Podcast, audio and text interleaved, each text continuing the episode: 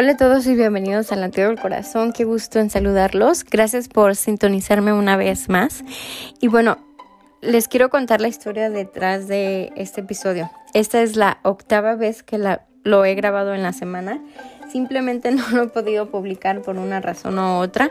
Ha habido constantes interrupciones.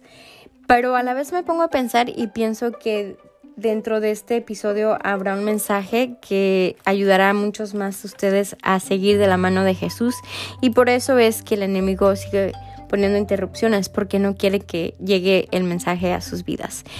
Y hoy quiero hablar con ustedes acerca de la disciplina espiritual. En cada aspecto de nuestra vida nos formamos retos, nos formamos metas.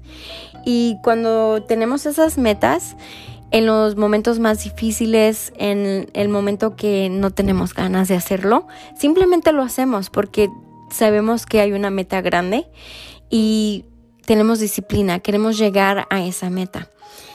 Entonces, ¿a qué me refiero con la disciplina espiritual? Es que como seres humanos fallamos 70 veces 7. Y no somos muchas veces disciplinados para mantener esa conexión con Jesús, ir de verdad sujetados de la mano de Él. Porque ocurren problemas, ocurren estreses, ocurren cosas inesperadas. Entonces eso nos hace que no tengamos disciplina espiritual. Y hoy quiero compartir con ustedes diferentes formas de cómo podemos asegurarnos de ser disciplinados. Entonces, primero que nada, quiero hablar con ustedes acerca de una forma muy sencilla de cómo mostrar que Jesús es el centro de nuestra vida y es a través del estudio bíblico. El estudio bíblico se puede hacer en un grupo o individual y básicamente es cuando tú tomas la Biblia y empiezas a interpretar la palabra de Dios. Y lo magnífico de la Biblia es que siempre se puede aplicar a tu vida, no importa cuánto tiempo hace que se escribió. Es lo bonito de Dios, Dios transcede a través del tiempo.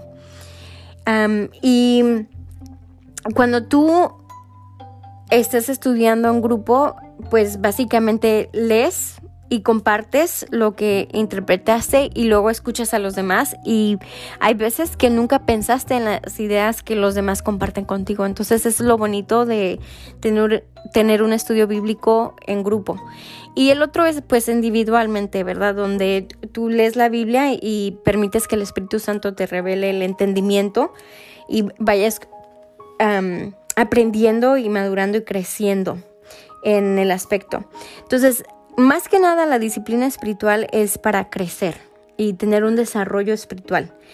Y es lo bonito que cada vez que vamos creciendo y estamos teniendo disciplina espiritual, nos lleva a la obediencia y nos produce fe. Y la obediencia de Dios, la obediencia de los diez mandamientos. Y cuando nosotros somos obedientes, nos da bendiciones en abundancia toma cada aspecto de nuestra vida y nos da abundancia y seguimos creciendo. Ok, la siguiente parte es la oración. Para mí la oración es más fácil que el estudio bíblico porque no soy muy disciplinada en leer la Biblia todos los días. Permito que mi agenda de día a día interrumpa el hecho de que yo lea la Biblia todos los días. O a veces no lo pongo como prioridad. Y yo sé que tengo que ponerlo como prioridad, pero para mí se me facilita un poco mejor o se me hace más fácil la oración. Y la oración también puede ser en grupo, donde te reúnes con dos o tres. Solamente se necesitan dos, dice la Biblia, para que Dios escuche tus oraciones.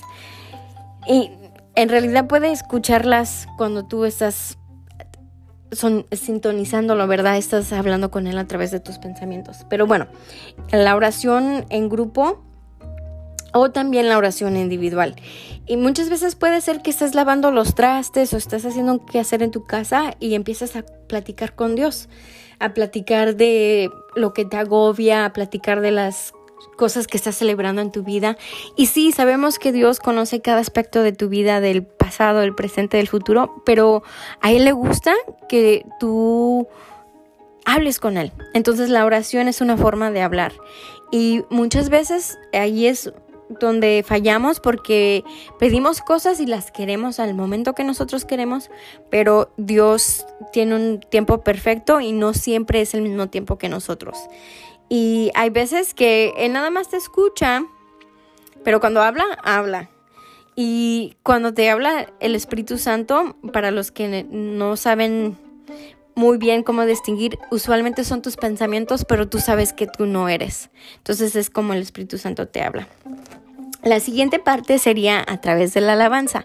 Entonces la alabanza puede ser en música, cantar, tocar un instrumento, pero también con tus palabras, donde alabas a Dios y le das gracias por su infinito amor hacia ti, porque es un Dios personal, ¿verdad? Y algunos puede que no tengan el talento musical como yo, yo soy muy mala para cantar, pero de todas maneras puedes sintonizar diferentes aplicaciones musicales, por ejemplo Spotify, um, iHeartRadio, Pandora, y puedes poner alabanzas cristianas o, alabanzas y allí al seguir tú la alabanza, a Dios le encanta escuchar que lo estés glorificando y alabando. Bueno, y eso también se puede hacer en grupo, ¿verdad? Hay muchas veces que se ponen conciertos cristianos o individualmente. Entonces la próxima vez que estés limpiando tu casa, en vez de poner a los temerarios o a unas cumbias, ¿por qué no pones alabanzas para que así vas a notar que tu espíritu se alegra y tu actitud cambia? Entonces dejas de estar pensando cosas negativas y permites que el Espíritu Santo te motive, te alegre. Ok, la siguiente parte es el servicio. Entonces, a través del servicio, otra vez, se puede hacer en grupo, se puede hacer individual. Puede ser el servicio donde tú donas tus talentos a la iglesia o a tu comunidad. Por ejemplo, si tú eres una persona muy amigable y no te da mucha vergüenza hablar con los demás. Tal vez puedes ser la persona que esté a la entrada del servicio de la misa, dando la bienvenida a los que van entrando. O si eres muy bueno para leer, puedes ser una de las personas que a un lector o una lectora, ¿verdad? Que vaya al frente y esté proclamando la palabra de Dios.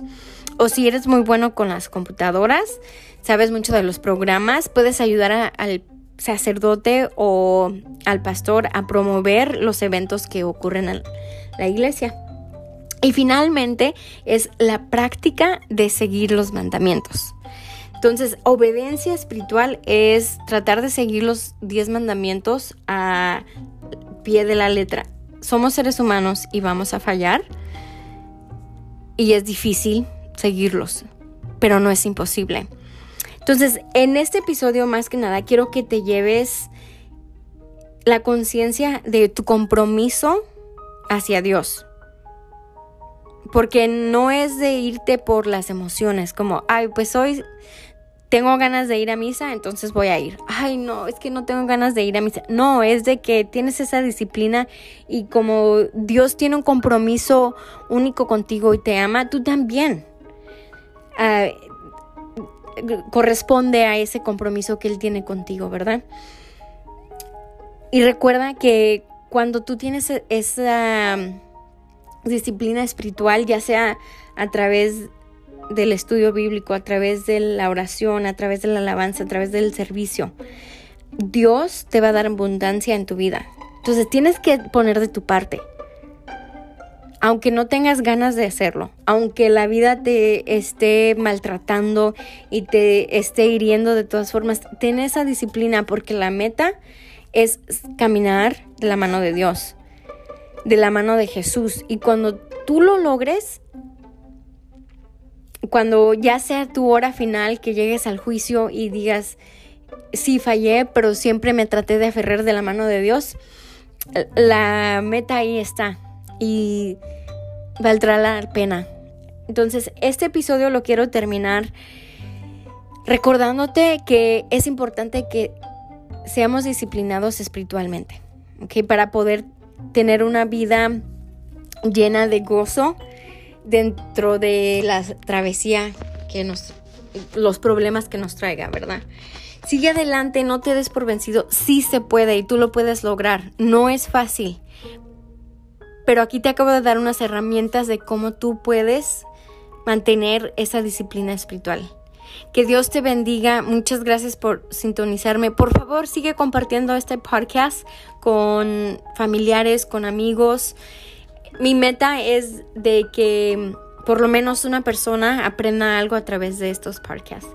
Y bueno, gracias. Que Dios te bendiga. Hasta luego.